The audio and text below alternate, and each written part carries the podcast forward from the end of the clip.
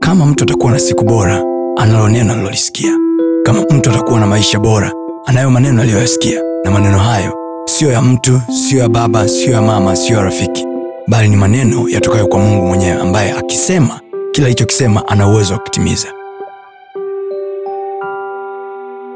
yesu anasema hivi roho yangu ina huzuni nyingi kiasi cha kufa ombeni msije mkaingia majaribuni there is a moment hela unayo furaha unayo hujakosana na mtu yoyote ila kuna time huzuni inaingia tu kwenye moyo wako gafla tu hausikii raha gafla tu amani imeondoka moyoni gafla tu kuna kitu kinaendelea moyoni mwako ambacho ukiulizwa kwa maneno ya kawaida huwezi kukielezea ila kuna namna tu kama kuna hofu imeingia kama hakuna amani yani kuna mzigo huku ndani kama kuna uchungu huku ndani alafu mbele akasema hivi baba ikiwezekana kikombe hiki kiniepuke kwa hiyo kumbe zile momenti ambazo tunasikiaga huzuni na uchungu maana yake kuna vikombe vinakuaga viko mbele yetu kuna kakitu ungekashughulikia wakati ule unasikia hiyo hali kuna shimo usingeingia Amen.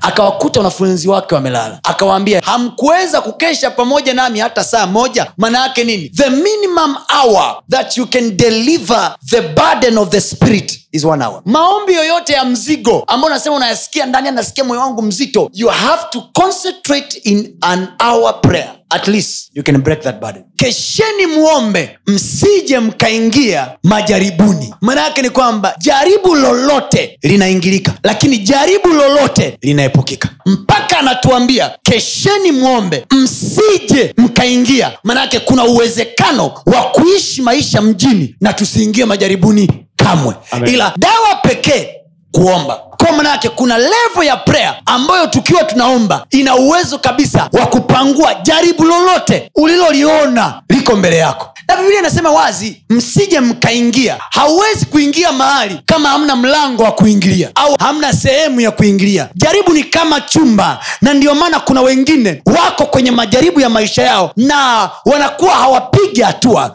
kwa nini wanazunguka mle mle ndani ya chumba temptation is like a cage is like a room ni kama chumba ambacho humo ndani kuna torment humo ndani kuna giza humo ndani kuna maumivu humo ndani kuna mateso ambayo yangeweza kuepushwa kwa kuomba usingeingia ndio maana mtu anaangaika anaangaika mtumishi wa mungu natokaje kwenye sigara mimi yuko kwenye chumba kaingia natokaje kwenye uzinzi huu mtumishi mimi mbona naomba nafunga nasali mimi nahubiri njili mimi mtumishi natoa sadaka mimi mtumishi nafanya yote nayoyafanya lakini sioni kutoka chumba na uzuri wa mungu anasema hivi katika kila jaribu bwana ana uwezo wa kufanya mlango wa kutokea huwezi kuniambia anafanya mlango wa kutokea kama hiki akikuwa chumba Kwa there is a danger ukaingia kwenye hicho chumba na mlango usiuone kwao watu wamebaki kwenye hayo majaribu sio kwa sababu mambo ni magumu sio kwa sababu hamna upako ni kwa sababu there is no door. And why there is no door, there is no prayer nachoka mapema na ndio maana adui akupiga adui apigi uchumi adui anapiga huku ndani anasema roho yangu ina huzuni kiasi cha kufa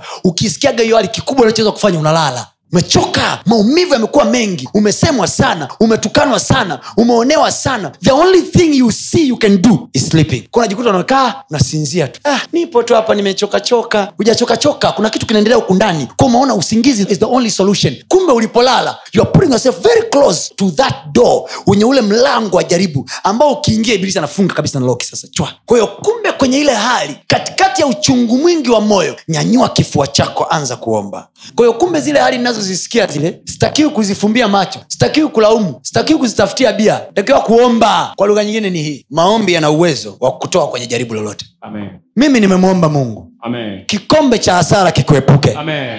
kikombe cha hasara kikuepuke Amen. Ndio. usio na uzao mbaya Na iwe hivyo. kikombe cha kulia kwa ajili ya watoto wako Na kikuepuke iwe hivyo. sema sitakinywea Sitakinywea. kikombe cha mabaya Mabaya. sitakinywea Kinywea. kikombe cha uchungu Kikombe cha uchungu. sitakinywea Kinywea. kikombe kibaya Kibaya. sema kikombe cha faida Kikombe cha faida. nitakinywea Nitakinywea. kikombe cha maendeleo Kikombe cha maendeleo. nitakinywea Nitakinywea. kama daudi Kama Daudi. nitakipokea Nitakipokea. kikombe cha wokovu Kikombe cha wokovu. na kulitangaza jina la bwana Jina la Bwana. nitakipokea Nitakipokea.